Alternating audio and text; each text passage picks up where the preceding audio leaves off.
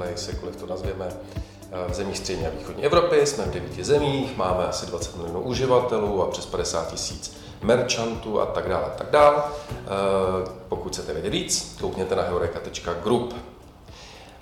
A teď už našemu hostu. Dneska Eh, tady máme hosta, eh, sice je to Čech, ale budeme se bavit, eh, budeme se bavit o zahraničním biznisu. Mým dnešním hostem je David Chmelář, je to CEO společnosti, která se jmenuje iPrice a je to vlastně taková heuréka, akorát, že je v jihovýchodní Asii, znamená, k tomu se dostane ve všech možných zemích. Je to sedm zemí? Sedm zemí. Sedm zemí. Eh, no a eh, o tom se budeme bavit, ale budeme se bavit nejenom o tom biznisu, jak se Davidovi a jeho týmu podařilo vlastně vybudovat biznis, který dneska má snad, já mám napsaný 16 milionů vizit měsíčně, 130 lidí a tak dále, tak jak se Davidovi a jeho týmu podařilo za necelých pět let vybudovat takhle velký biznis. Budeme se samozřejmě bavit i o tom regionu, eh, o jeho východní Asii, Eh, z Davida zkusím dostat, jaký jsou vlastně ty největší rozdíly oproti tomu našemu regionu. No a v neposlední řadě eh, mě samozřejmě zajímá, jak se David k tomu dostal a nějaký jeho rychlej track record. Tak Davide, díky moc, že jsi za mnou přišel, vítám tě u nás a těším se na, na rozhovor. Já děkuji moc za pozvání. Ahoj všem. Jsem moc rád, že můžu tady s Tomášem si, si popovídat. Bezva.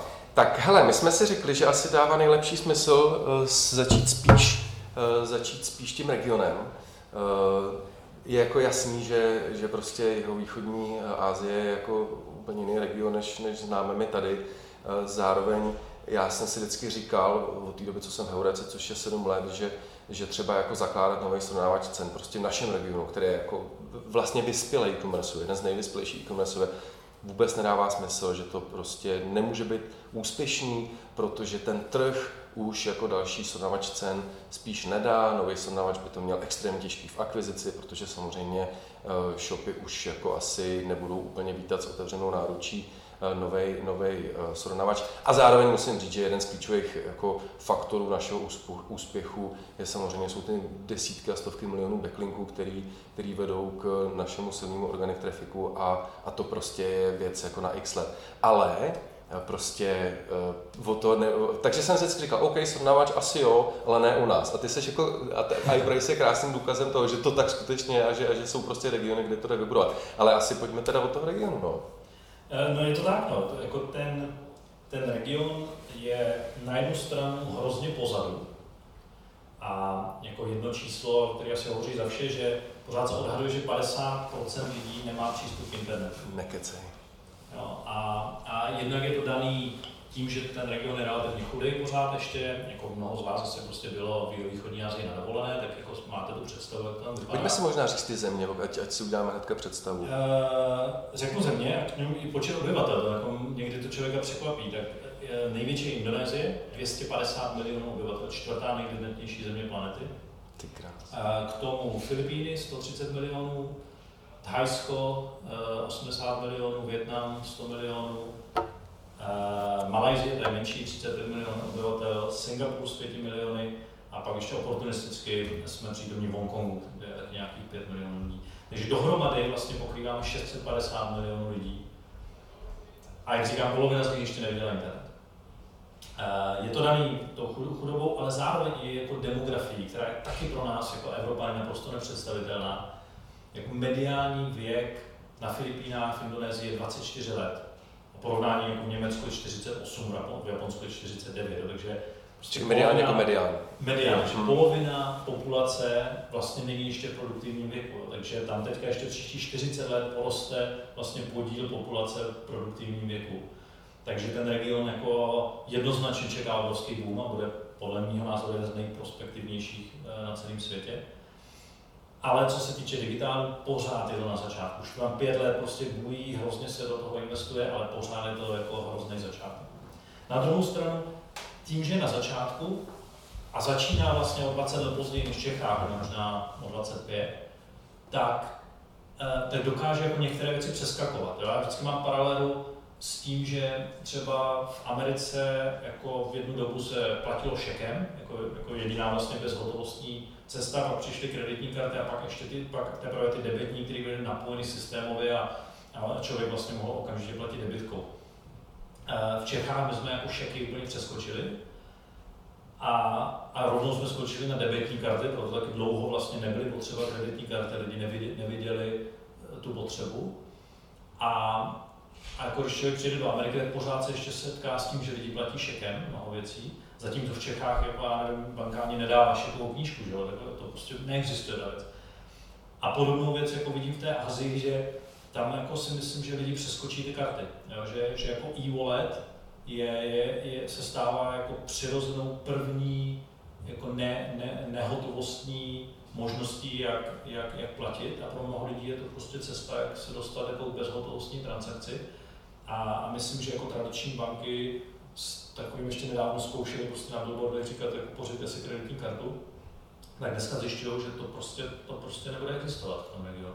Možná je to i tím, že, že jsou kousek od Číny, kde, kde Alipay že, a WeChat Pay eh, jako se stalo taky absolutně dominantní platební metodou a tím, jak jsou blíž, tak možná je tam nějaký i ten vliv, nemyslíš? Uh, Nemyslím si. Myslím si, že opravdu jako ten klíčový driver je, že ta populace prostě nemá přístup k bankovní tam jako 70% obyvatel nemá účet u banky vůbec. A takže ten přístup k té bance je hrozně složitý, ať už proto, že prostě v mé vesnici městě není ta banka jako je složitý se dostat, že ji nepotřebují možná v těch jejich jako běžných denních potřebách a zároveň, že kdyby chtěli, tak bankovní, eh, ten bankovní účet nedostanou, protože to není tak jednoduché v Evropě. A tím pádem, jako už pak přijde ten e-wallet, vlastně nainstaluju apku, e, nějakou formou tam ty peníze dostanou, prostě dojdu do 7-Eleven, na pokladně jako dám cash a oni mi to tam jako na, na, na, nahrajou, tak naraz si vlastně řekl, jo, to, jako, to je super. To, to, to, a to znamená, to nejde ani o Apple Pay, ani o Android Pay, ale mají tam prostě nějaký special jako produkty, startupy, jako e-wallet prostě. Jo, jo, a jako Teď je to jako věc, kdy se prostě probíhá ta, ta fáze, kdy se jako ten land grabbing, kdy se jako rozdává ten trh. Takže třeba v Malajzii je 32 eh, jako fintech firm e-walletu, který prostě v různé formě nabízí eh, bezhotovostní platbu přes mobil. Dativou většinou je to formou nějakých QR kódů, takže když pak přijdete do obchodu, tak tam je prostě 73 QR kódů na dveřích a podle toho, co, co zrovna máš je zápku, tak si vybereš ten správný a, a zaplatíš to kafe to asi bude docházet k konsolidaci. Přesně tak, a pak jako na to navazují služby, že, že jsou firmy, které to konsolidují, které dávají vlastně těm obchodníkům možnost jeden vztah, my vám to jako nakonsolidujeme. Takže ty, ty standardní, prostě ten standardní jako nějaká ta, ta, ta maturizace toho trhu eh, tam proběhne, ale jednoznačně eh, vracím se k té původní myšlence, prostě eh, tím, že začínají mnohem později, jako technologicky ten svět je na vyšší úrovni, tak, tak některé věci přeskakují. Hm. A to mě ještě možná zajímá, když o tomhle mluvíš. Já, jakoby, když se bavíme o e-walletu, tak si myslím, tak si myslím, doteď možná mě vyvedeš z omilu, ale že v rámci těch našich podmínek, možná v rámci prostě evropských a západních podmínek, ty, ty e-wallety prostě ovládne Android a iOS nebo Apple, že to je tak strašně intuitivní, jednoduchý a tu kartu už tam prostě máš zadanou vlastně, mm. že ale ty vycházíš z toho, Jasně, karta, kartu. no jasně. Jo, a já když nemám kartu, tak si vlastně nemůžu Apple Pay aktivovat. Já myslím, že třeba, já neznám tu detailní situaci v každé zemi, ale v Malajzii Apple Pay jako není podporován vůbec, nebo ty, ty banky nemají to. A opět je to vždycky skrze banku, jo, ten, ten Apple pořád ještě přemýšlí velmi, velmi jako americky, jo, pro, pro ten americký tak je klíčový. A je to častý, často to vidíme, že přijde jako americký řešení, který prostě nefunguje pro ten region klasický případ Uber, který první čtyři roky nebo tři roky existence v jeho východní Asii neměl bez uh, hotovostní platbu. A tím vlastně jako, jako přišel o 90% prospektivních zákazníků a jeho konkurent Grab prostě od začátku umožňoval platit hotově. Samozřejmě, že s tím je hrozně moc sraní, je to prostě jako velká operativa zatím, ale tím, že to měli, tak vyhráli ten trh. A dneska Uber není v jeho východní Asii, zatímco Grab je, je, má valuaci nějakých 20 miliard dolarů. Takže a to je místní ten. To je ten místní jako z Malajzie zešlý a dneska jako rozlezlý po celé jeho východní Asii. Ale prostě stal se jednoznačným vítězem. A to, že prostě pochopil, že, že to prostě nefunguje, ta, ta bezhotovostní platba v té době, tak, tak byl klíčový, klíčový krok. No. Dalším jako specifikem toho trhu je, že my říkáme jako tady se někdy říká v Evropě mobile first, jo, že prostě lidi jako první na tom mobilu to zkusí, pak na tom desktopu třeba při nakupování, jo, že jako ten discovery probíhá na mobilu, nakupuju na desktopu, něco, co určitě na Heurece poznáš a, a řešíte hodně, jak to umožnit lidem, jak jim to zjednodušit. Tak, tak a my jednoznačně jdeme modu mobile only. Prostě jako většina těch obyvatel uh, přeskočí ten desktop, ať už je to nějaký laptop nebo počítač práci, prostě ho vlastně jako nikdy nepoznají ze života. Prostě jejich první zařízení, jak přijde internet, je mobil a na tom mobilu žijou.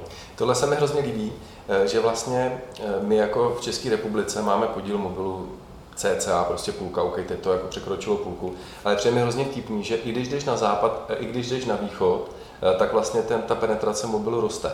No, na západě, protože jsou prostě ty uživatelé vyspělejší a na východě, protože jsou jakoby méně vyspělí, nebo jak říkáš, protože, protože vlastně ten laptop oni jako nikdy pořádně nepoznali. Takže, že jo, pak seš Čína, India a evidentně ten váš region, kde to je 90% plus a, a Amerika, kde to je prostě 80% a, a že, to je, že to je vlastně vtipný, no.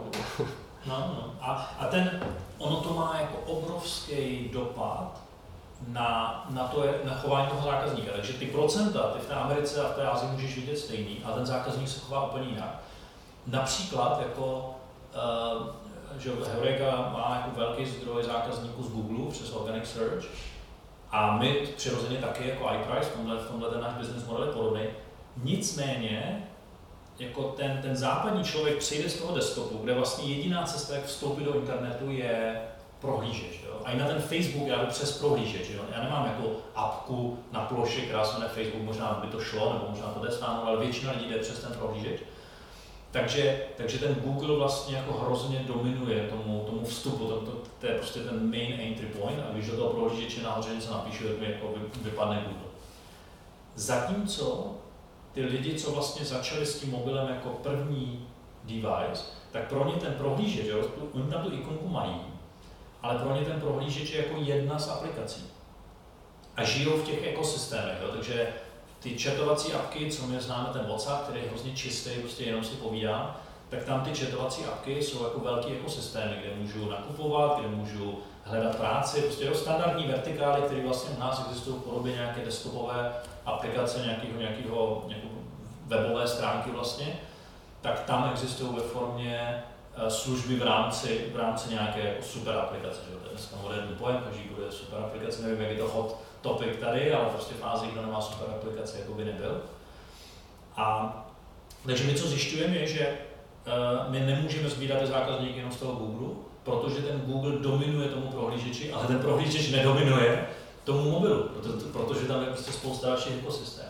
To je zajímavé, takže možná, protože když si teda vzpomenu na to, jak je to v Číně, tak tam, tam že Google je zabinovaný, ale je tam prohlížeč Baidu, ale skomírá a právě stalo se přesně to, o čem ty si teď mluvil, to znamená, tam je ta super aplikace no, WeChat, WeChat jo, a vlastně WeChat se stalo takovým, jako až by řekl, operačním systémem, kam ty lidi jako jdou a tam vlastně od z té apky dělají všechno, takže tam se jako budují produkty a služby vlastně v rámci toho prostředí WeChatu.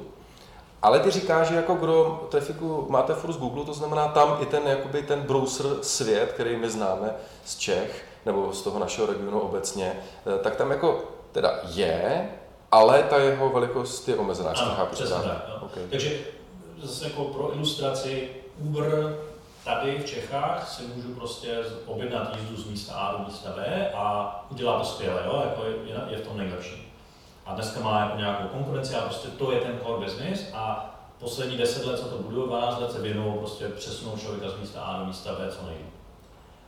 Grab, který je konkurentem a dneska jako dominujícím hráčem v rámci východní Asie, tak umí přesunout z místa A na místo B, umí mi dovést jídlo, což jako Uber Eats vlastně v jednu dobu jako Teďko z těch odešli, vstoupil, pak jako odešli, ale, ale je to logická nějaká, logický posun, logická vertikála.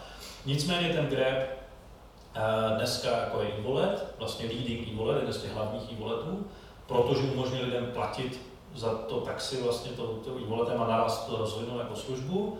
Eh, můžu si tam koupit dovolenou, můžu si koupit dneska pojištění, zaplatit účty a, a, a vlastně dneska jako rozjíždí prostě desítky služeb v rámci toho, toho ekosystému. Jo? Je to jako velký advertising platform dneska pro, pro mnoho, mnoho značek a a je to mnohem bohatší. Gojek, což je konkurent Uberu, tak je dneska ještě víc rozjetý, jako lídr v Indonésii, můžu si objednat masáž, můžu si objednat, že mi někdo zajde na koupy, můžu si objednat, mě úplně jako nepřestává fascinovat, že někdo za mě zajede do bankomatu mi vybrat peníze, jo? Což, je, což je přijde jako úplně fantastické, ale podařilo se jim to nějak prostě zprocesovat, takže to funguje.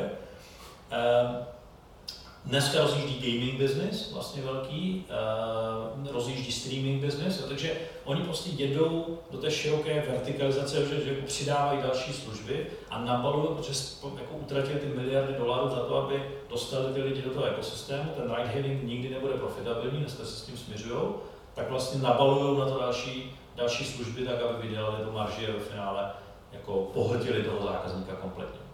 A když se teda posuneme do toho prostředí e-commerce, tak, eh, tak to, jako 450 milionů lidí si 650. 650, to je prostě jako neuvěřitelné číslo, ale přitom vlastně Amazon tam jako úspěšný není, nebo, nebo jak to tam vlastně?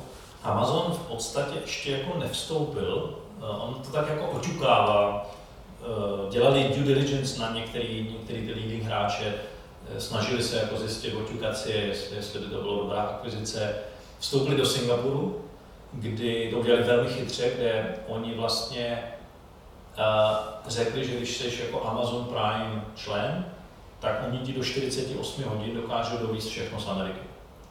A díky tomu vlastně zjistili, co lidi objednávají a teprve podle toho to začali naskladňovat v Singapuru. Takže ten Amazon v Singapuru jako jde velmi dobře, daří se jim, ale ty ostatní země jako, myslím si, že ještě vyčkávají, že si říkají, ještě je příliš, příliš brzo. Protože ta penetrace toho e-commerce, tak jak tady prostě v Čechách 15-20% zboží se koupí online, nebo já nevím, kolik no, dneska, no. v Číně přes 20%, tak, tak prostě v té Southeast Asia jako z důvodu důvěry, možnosti vůbec jako přístupu na internet a té platby a, a, a i jako neskutečně logistické komplikace. Jo. Myslím, že Filipiny to je 7 000 ostrovů. Jo nebo Indonésie jsou čtyři časové pásma, to jako, jo, dělat nějakou jako logistiku rozumně je, je jako hrozně komplexní problém, tam není infrastruktura, v Číně to trošku jako, ta vláda tomu pomohla postavit dálnice, ty vlaky, ale to v té jihovýchodní Asii je mnohem fragmentovanější, tak z tohohle důvodu eh, jako dneska se říká, že se prodá jako 2-3% zboží online, hmm. takže ten region čeká na jako obrovský boom, ale, ale i z pohledu Amazonu prostě možná je správná strategie si říká, ještě, ještě si chvíli počkáme, ještě to, ještě to nemusí být potřeba. To, co ale vidíme, je jako Číňani. Číňani to, to drží, takže Rocket Internet jako z Evropy přijel a řekl, my vybudeme Amazony ve východní Asii, nazvali to Lazada. Dneska je to jako klíčový leading eh, hráč a Alibaba to za 2 miliardy dolarů koupila, další dvě do toho nadspala. A konkurent toho je jako lokální hráč Shopee, kde, kde dneska publicly traded, valuace 70 miliard dolarů, takže jako už je to jako velký zvíře. A, a klíčovou, uh, klíčový stake v tom drží Tencent. Takže vlastně Alibaba Tencent tam teďka bojuje. A my samozřejmě pro nás konkurence na poli těch marketplaces je výhodná, takže my doufáme, že Amazon se do toho souboje přidá, bude souboj titánů a, a my budeme jako vrstva nad tím vlastně pomáhat lidem jako se zorientovat, kde, kde ten dobrý produkt koupit. Jasně, no asi jako nemá cenu tady lhát, že právě ta, ta fragmentace e-shopu je přesně to, co my jako naše biznesy potřebujeme. No. Fragmentace e-shopu v tom našem regionu, kde my jsme, tak je, tak je brutální, když to tak řeknu. Kromě Rumunska, Bulharska, kde to teda ovládá EMAG, ale je fakt velká, to je i jeden z důvodů, proč se nám daří. Takže eh, fragmentace v tom, v tom vašem regionu asi bude trošku menší než u nás, ale přece, přece asi dost solidní a, a očekávaný Amazon, příchod Amazonu by to teda ještě výrazně zlepšil. Je to tak, ten, ten trh uh, jako se vyvíjel vlastně v době, kdy už se vědělo, že marketplace je, je, je jako validní obchodní model. Vlastně, že Češi, uh, i, si myslím, v takovém jako kvalitním vzdělání technickým plus kutilské nátuře vlastně vzniklo, že každý si vytvořil svůj e-shop. Jo? Zatímco uh, i třeba v Americe jako Amazon se stal marketplace, oni vlastně prokopali tu cestu k tomu marketplace, ale v té době taky jako bylo spíš jako pár velkých hráčů, bylo to jako oligopol, nebylo to tak fragmentovaný jako, jako v Čechách, to si myslím. A e, ta, ta jihovýchodní Azie začala mnohem později, že od začátku se stavily marketplaces, dokonce jako vznikly vlastně od spodu, řekl bych, kdy to marketplace eh, je jako víc to byl takový jako bazoš.cz, bych řekl, prostě ten C2C marketplace, který postupně přidal ten košík a tu možnost jako tu transakci provést přímo na to a, a postupně na tom začaly vznikat, že ti prodejci už byli jako sofistikovanější, byly to firmy s nějakou jako eh, větší škálou. Zatímco v té západní Evropě jsme to viděli, nebo na západních, v západním světě jsme to viděli tak, že vlastně e-shop se postupně stal marketplace, jak, jak třeba se děje teďka z MOL.cz a s některými dalšími. Amazon taky už, teda Amazon, Amazon, Amazon ale myslel, myslel jsem teda Alzu u nás. Alza, Alza no, taky, taky, ale teda, no, a mimochodem o to, jakoby z toho C2C Classifieds web až do marketplaceu, tak o, to, o tuhle cestu se samozřejmě snažilo Aukro, že jo, který teda který to neus, neuspělo. Že jo? No, ale, myslím, ale, že ale, v Polsku. Ale v Polsku, jako to je vlastně mateřská společnost, tak tam, tak tam Allegro má 50% trhu, že jo? a bylo to právě touhle cestou. Dobroš, uh, když tě tak poslouchám, tak vlastně jako musím říct, že ta velikost trhu, 650 milionů lidí a zároveň ten podíl online na celkovém retailu 2 až 3% to je opravdu jako, to úplně vítá, mává rukama k tomu, aby, aby, aby tam ten biznis eh, vznikl. Takže eh, když teda eh, se posuneme pět let dozadu, kdy, a ještě se k tobě pak dostaneme, jako jak, jak se k tomu dospěl, tvůj, tvý zkušenosti předtím, ale tak jako bylo to teda tak, že, že si fakt se zamyslel nad těma regionama světovejma a tady si viděl takhle extrémně velkou příležitost a, šel si do toho kvůli tomu? Jo, jo, jako ta, ta, ta osobní analýza byla jako chtěl bych uh, chtěl bych jako se stát podnikatelem, nějaký ten jako entrepreneurial journey mě hrozně láká. A řekl jsem si, že, a, a zároveň já jsem takový jako hrozný, uh, takový jako dobrodruh, uh, to je jako moje hodně silná hodnota, to objevování, poznávání, když je to business problém, nebo, nebo prostě kultura, nebo, nebo místo na světě. Takže uh, jsem si řekl, že spojit to s tím, že půjdu někam, kde, kde, kde to je jako ještě mnohem víc neprobádaný, vlastně bude jako hrozně cool. No. A ještě pro ještě přerušu, no. ještě jsem koukal na tvůj LinkedIn, že ty jsi teda předtím byl v konzultantské sféře, že jo, BCG, ano. pak Weston Road, tak, eh, tak to je jakoby eh, zajímavý shift prostě, ale chápu, že to konzultantství, když to dělá člověk prostě pět plus let, tak, tak je jako unavný a ten, pokud máš v sobě ten entrepreneurial spirit, tak, eh, tak to, to tam lákalo asi, že? No já jsem, já jsem byl v kon, z konzultingu jsem po pěti letech odešel, protože jsem byl moc unavený. Ja. A, a z banky jsem po čtyřech letech odešel, protože jsem byl příliš odpočinutý. a, a teď už zase říkám po pěti letech, co, už, už bych se jako vyspal. Do banky. už by to bylo fajn fajn jako zase ten work-life balance dostat trochu pod kontrolu, ale uh, ten, uh, ale, ale jako ten, ten vnitřní motiv byl hrozně silný, prostě ve mně to jako bublalo díl, uh, už jako nezhodnotím, jestli to bylo správný načasování, jestli to bylo pozdě nebo brzo, ale jako funguje to, daří se mi a hlavně mi to baví a naplňuje mě, mě, mě ta práce, kterou dneska dělám. Ale ta, ten výběr toho regionu byl jako, fakt jako pragmatický, protože jsem si říkal, Čína, Indie je jako super, ale už vlastně je to poměrně rozvinutý a jako outside talent, jako prostě někdo, kdo není Číňan, kdo není in, už moje přidaná hodnota bude omezená, protože už tam prostě budou lokální talenty, kteří mohli strávit čas v Americe, v Evropě a zároveň mají mnohem lepší znalost toho trhu. A pak tím pádem jako zůstalo Rusko trochu a to mě nikdy jako nelákalo jako země, e, Jižní Amerika a a, a, a jihovýchodní Asie. A jako cestovatel jsem poznal oboje a měl jsem radši jihovýchodní A Afrika, ale tam se ti nechtělo. Afrika jsem si říkal, že ještě příliš brzy. Hmm. Jo, že, že tam jako, a pak jsem potkal lidi, co budují biznesy v Africe, dá se tam, možná to bylo jako jenom pohled, který, který byl dostatečně kvalitní, ale prostě budují například takové jako online noviny a tu, tu first classified, aby byla to fakt jako tam před těma pěti letama začalo úplně od základu, ale šlo tam budovat biznesy. A to jsem nějak jako přehlídl eh, a v té řekl. No a tak tady východní já jsem tam jako hrozně příjemně, tam je dobré jídlo, je tam dobrý počasí, je tam hezký, takže jsem si říkal, ale to bude, to bude jako dobrý. No počkej, ale jako Latinská Amerika, jeho východní Asie, tak to by mě zajímalo, jak, jak si jakoby se rozhodnul mezi těma dle.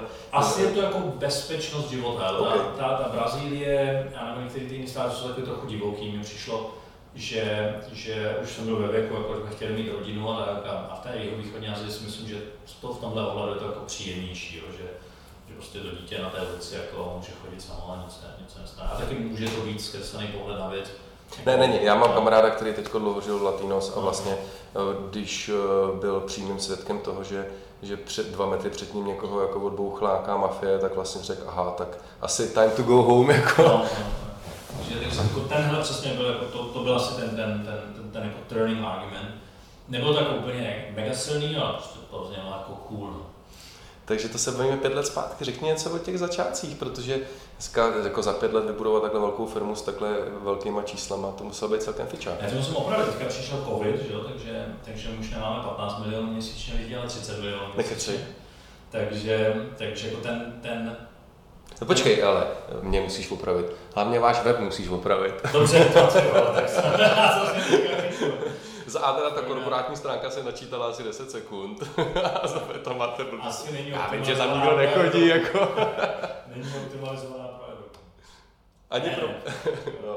Ne, to, to je sranda, já vím, že tam nikdo ne, nechodí, ne, jako, ale to je totiž korporátní stránka, to je to poslední, na co, na co, my, eh, na co všichni koukáme, že to je jasné. My vždycky updateujeme, když je nějaký funding race. A ten jsme teďka dodělali, jako naštěstí těsně před, COVID, před covidem, tak jsme trošku měli jako štěstí. A takovou, jako teď máme trošku nefér výhodu, že máme víc peněz než některý konkurenti. Ale takže teď jako není důvod updateovat, protože nemluvíme s investory. Um, ale teď jsem zapomněl otázku, kterou si, kterou si položil. Uh, já... Jaký byl ten začátek? Jo, jo. Um, ale ten začátek byl jako hrozně, já bych řekl jako hrozně sexy, jo. to byl prostě takový ten jako real entrepreneurial uh, life. Jo. My jsme si měli takový kanceláře, kde, kde jako na záchodě nějak nefungovala voda, takže tam stál centimetr vody. Takže vždycky jako přišel s mokrýma botami, jako z vodu bota, takže přišel ze záchodu a bylo tam hrozně moc šlábů. A oni vždycky jako jsme viděli ty šváby, a, ale jako, že už se hožné a ráno už tam přijde hodně lidí, tak už oni jenom se schovají, oni mají tendenci jako nevlízat na světle.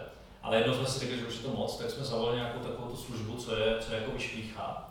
A to, co oni dělají, že oni ty šváby jako jsou potvory, oni pošlou jednoho, ten to sežere to žrádlo, a, a když jako chvíli čekají, jestli to přežije, a když to nepřežije, tak to ne, nežerou, když to přežije, tak teprve pak se na to vrhnou.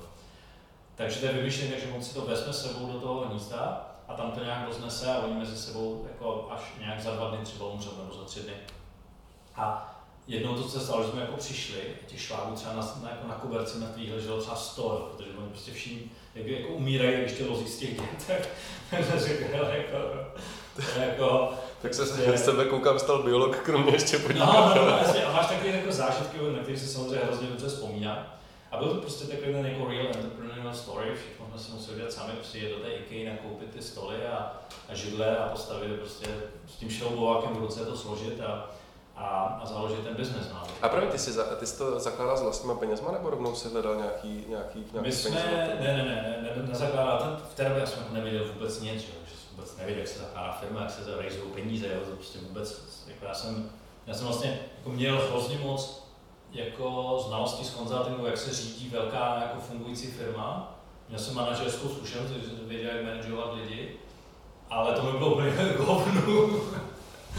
takže jsem se jako docela, docela jako vrátil k počátkům a, a, a vlastně v té době jsme se spojili s člověkem, který vybudoval taky jako SEO driven business v Německu, který se jmenuje Kaufda, byl to vlastně, jak vzali jako letáky Lidlu a Penny a Plusu na internet a, a, a vlastně pomáhali lidem si jako přečíst, co je, co je ten den v akci. To u nás dělá kupy, no, seznam. To u nás to dělá kupy od seznamu. Kupy CZ, jo, no, no. přesně takový model vybudoval, prodal úspěšně a přestěhoval se do východní a vlastně investoval jako angel investor, jako počáteční investor um, do, do zajímavých startupů. Takže my hned na počátku se nám podařilo se s ním jako zčuchnout, mu se to hrozně líbilo a dohromady jsme vlastně to jako my začali exekuovat a on nám vlastně zafinancoval ten, ten začátek. No. Takže to byl Angel prostě váš. Takže takový Angel, pak už i Seed a Series, e, Series A investor, který vlastně nás provází celou tu dobu jako mentor a, a pomáhal nám v tom začátku hrozně moc. Ale no, no taková ta vize byla, že samozřejmě prostě je to na začátku ten biznis, hrozně to vyroste, za dva roky to prodáváme a jenom prostě kupujeme na Maledivách a už jako do konce života nebudeme muset pracovat.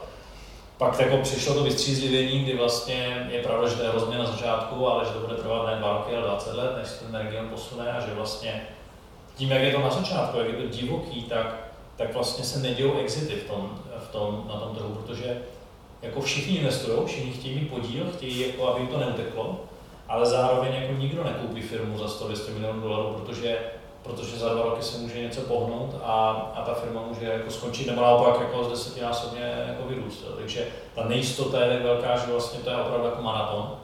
Takže v určitém momentě jsme jako přepli a začali se ten maraton užívat.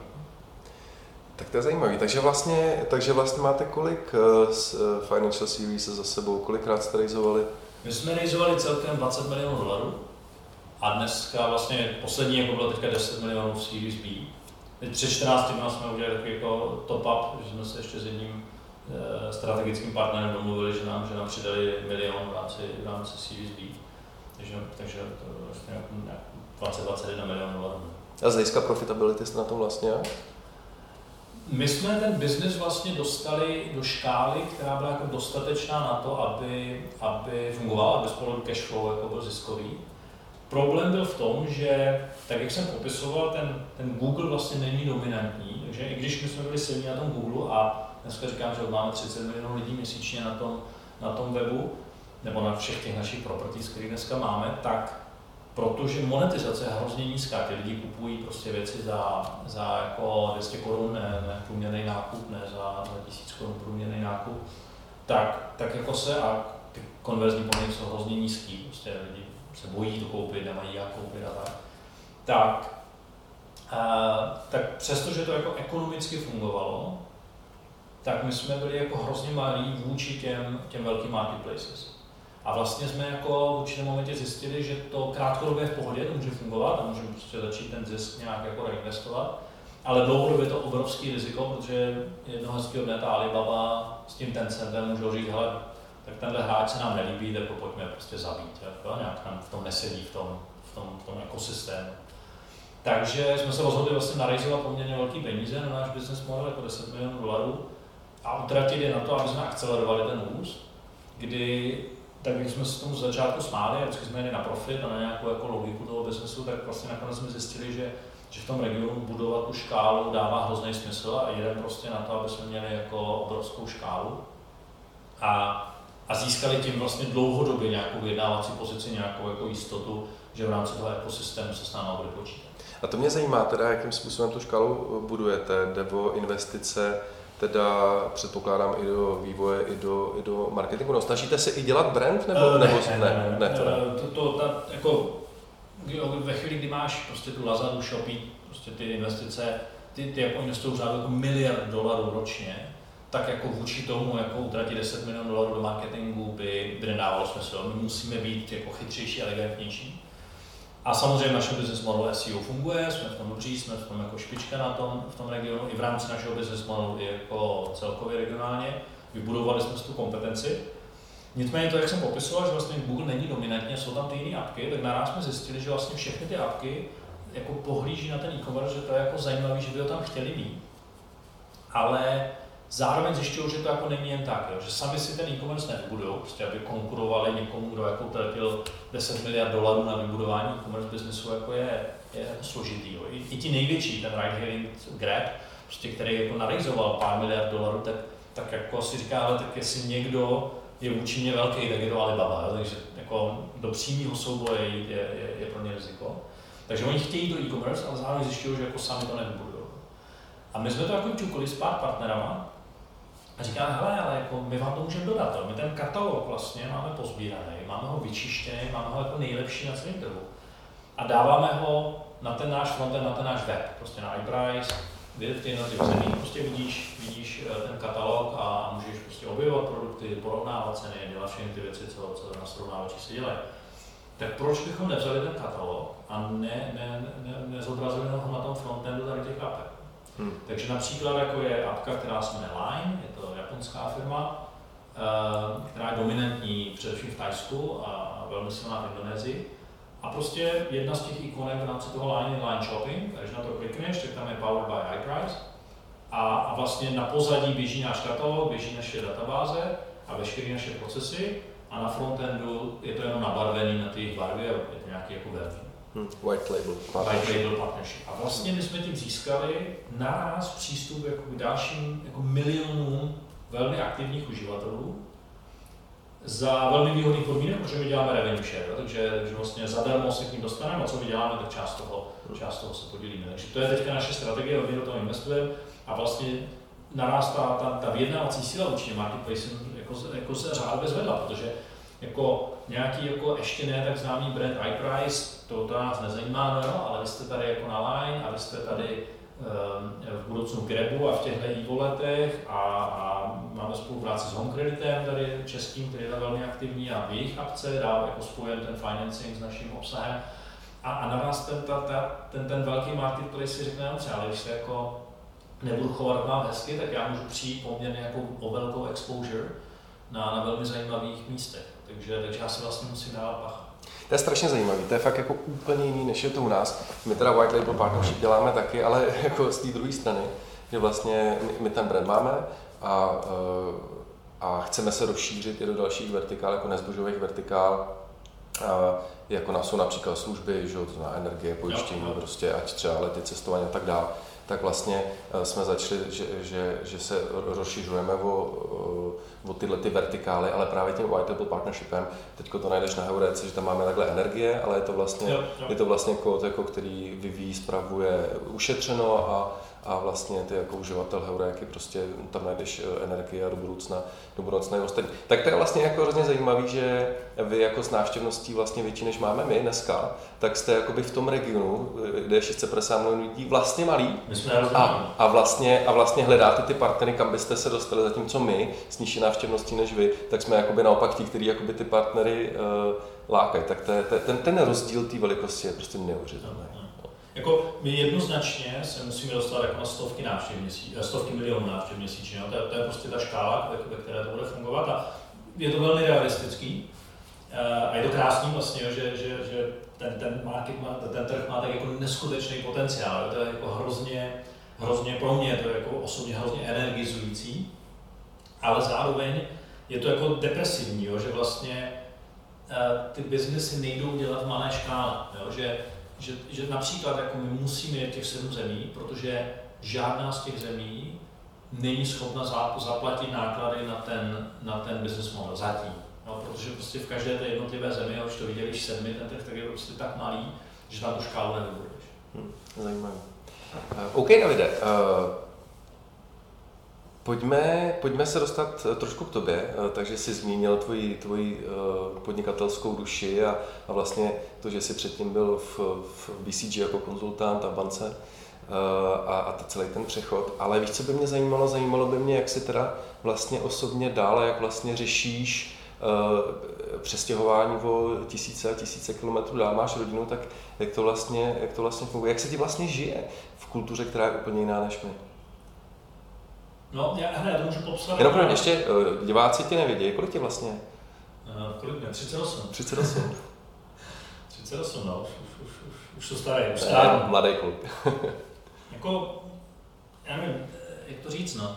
Pro mě, já jsem opravdu jako dobrodruh, mám to jako po rodičích a je tam jako obrovský, obrovská jako touha poznávat. Jo, všechny, a všechny elementy toho poznání, jo, říkám, to může být jako poznat nějaký business problém, proto mě bavilo být jako v konzultingu, ale může to být to poznání té kultury nebo toho místa na světě. Takže pro mě ten, ten domov, jako ta definice toho domovu, jako je, je poměrně jednoduše přesunutelná, takže já se prostě přesunu a přesunu a od druhého dne jsem schopen, to je můj domov a, a, a za, za pár let to zase bude jinde. Ale, ale dneska už jako jsem zase taky že vyspěl trošku poznání, že, že eh, ne každý to tak má, a že třeba jako jsem, jsem hodně nadchnul svou manželku, která je Češka, znamená tenkrát jako přítelkyně se mnou vyrazila a dodnes jako za mnou stojí jako obrovská opora v tom biznese, nebo v tom, v tom mým životě. Ale, ale pochopil jsem, že pro ní je to mnohem náročnější ten přesun. No. Není to jako zbalit kufra odjet a že, že jako vlastně vytvoření toho prostředí, kterému by pak člověk říkal domov, je, je mnohem složitější proces a mnohem, mnohem jako větší kulturní šok a nějaké, nějaká jako adaptace na to. Takže já tím, že to mám tak jednoduché, jako, mně se to těžko odpovídá, jo, jak, jak to udělat nebo jak to zvládnout, protože mě to jako sam osobně nebolelo a já jsem spíš jako pochopil, že musím se mnohem, mnohem víc podpořit svoji manželku a svoji rodinu obecně v tom, aby to, aby to fungovalo i pro ně, aby to vlastně jako nějak, nějakou formou jako nebylo, nebyl čistě jenom můj jako sobecký, uh, sobecký projekt, projekt nebo jako nějaká jako adventure. Hmm. Uh, no a uh, ne, já teda mimochodem se jako blížím spíš tvý manželce, takže pro mě je to úplně, jako, pro mě je to úplně nepředstavitelný.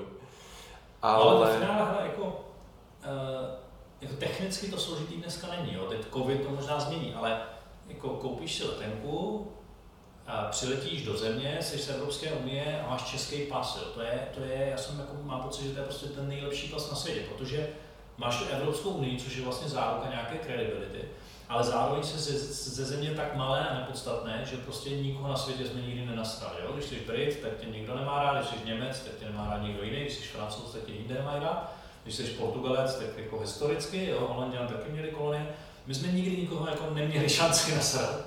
takže, takže vlastně máš hrozně silný pas, takže prostě přijedeš do východní Asie, přistaneš tam, máš nějaký jako turistický víza, na který jsi schopen tam jako více rok fungovat s nějakýma přeletama a tak.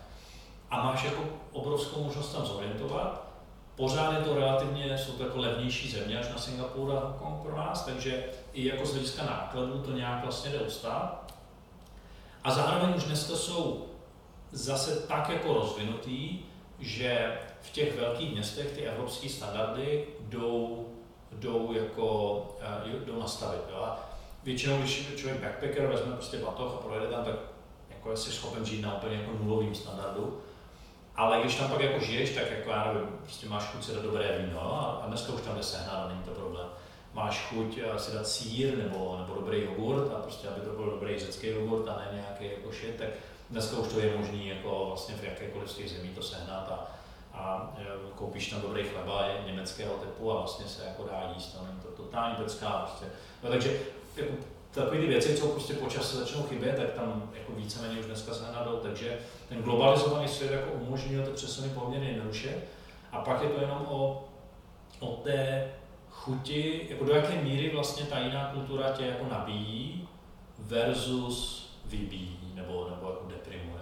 A nabíjí, protože co tam je vlastně za, za náboženství? Nejsou tam, tam jsou že Indonésie, tam, jsou, tam je vlastně i buddhismus, i, i islám, ne? Uh, tam je jako většinový islám, pak je tam uh, hodně Indů, kteří jsou hinduisti, pak je tam hodně asi 20% Číňanů, kteří jsou napůl křesťani, napůl, uh, napůl buddhisti, takže je to hodně namíchaný, ale jako primárně ten government je, je, je islámský, takže pro ty místní obyvatele jsou jako hodně tvrdý, ten režim, jsou hodně tvrdí, takže třeba místní, když se narodím jako malajec, mám to v občance, dokonce jako rasu malajec, a, a povinně jsem uh, vyznávač islámu, nemám volbu, jakože celý život, prostě ne, neexistuje volba.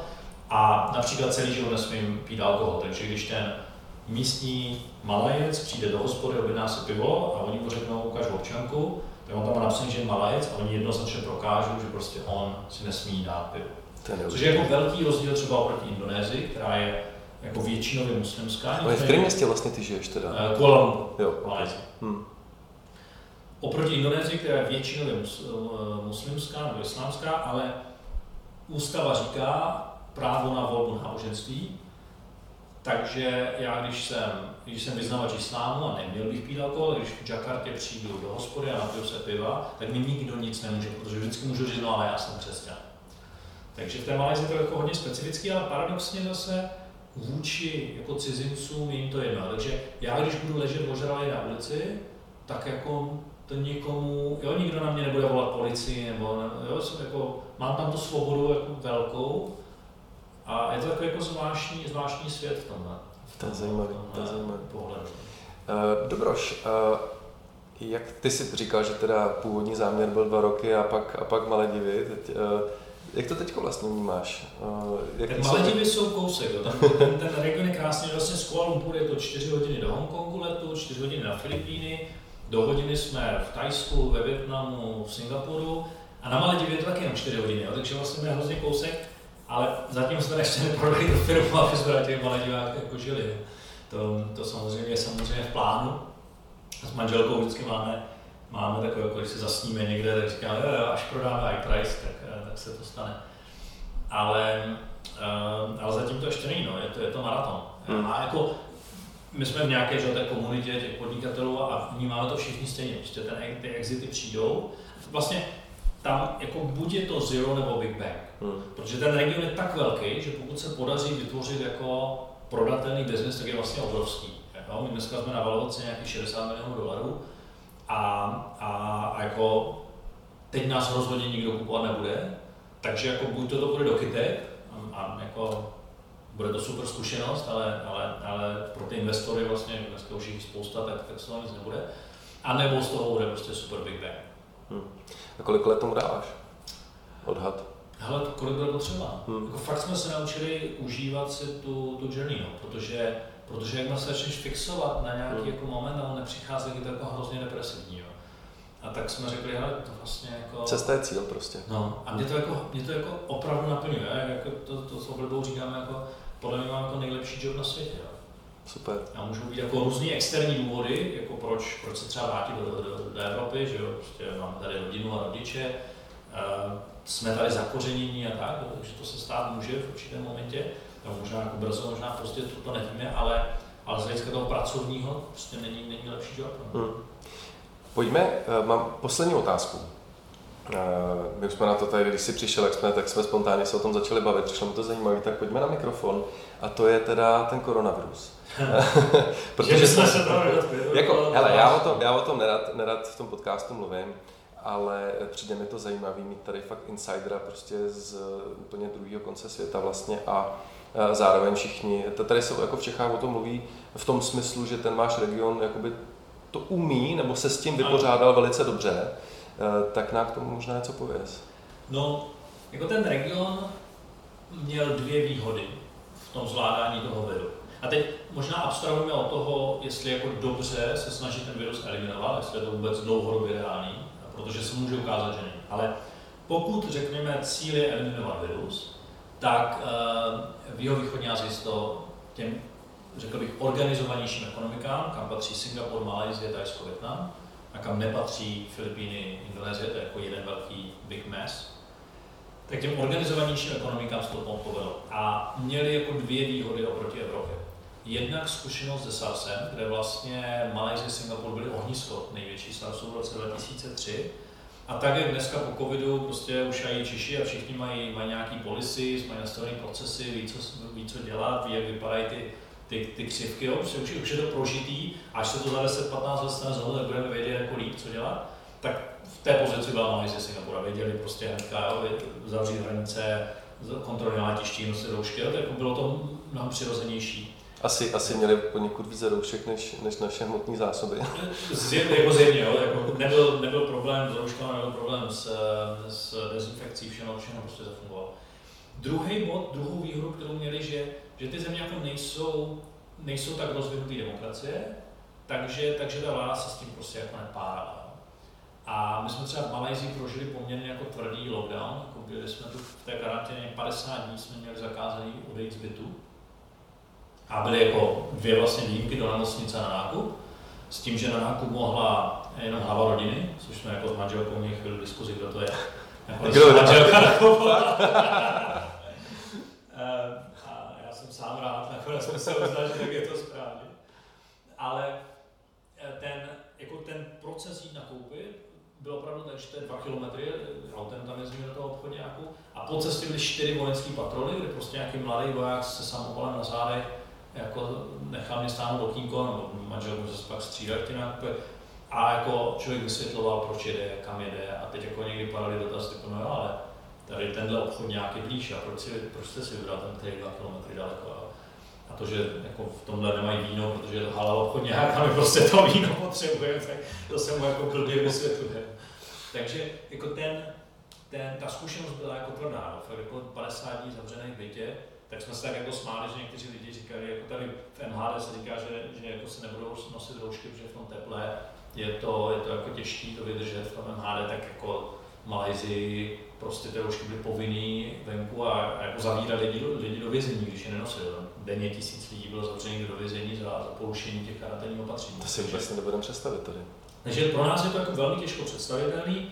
Ta výhoda je, jak říkám, ten, ten virus zvládli, Uh, nehodnotím to, jestli to jako je důležitý, nebo jestli to bylo správně, ale, ale, ale jako dostali to mnohem rychleji pod kontrolu a vlastně Tajsko, Větnam mají už měsíc, dva, jako vlastně nula případů v těch, těch, těch lokál, toho lokálního přenosu, jsem tam něco přivezl zvenčí.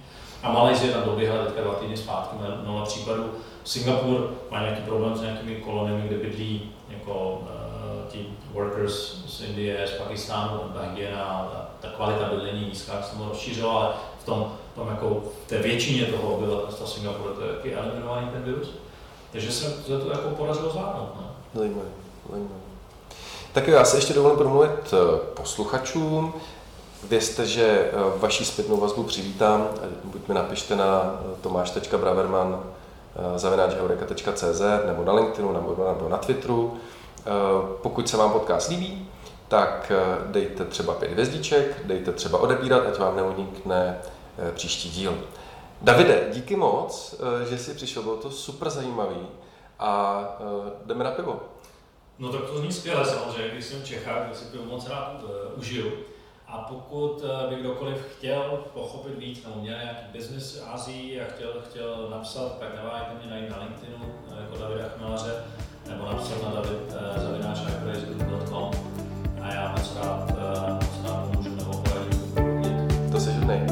Díky. Zatím.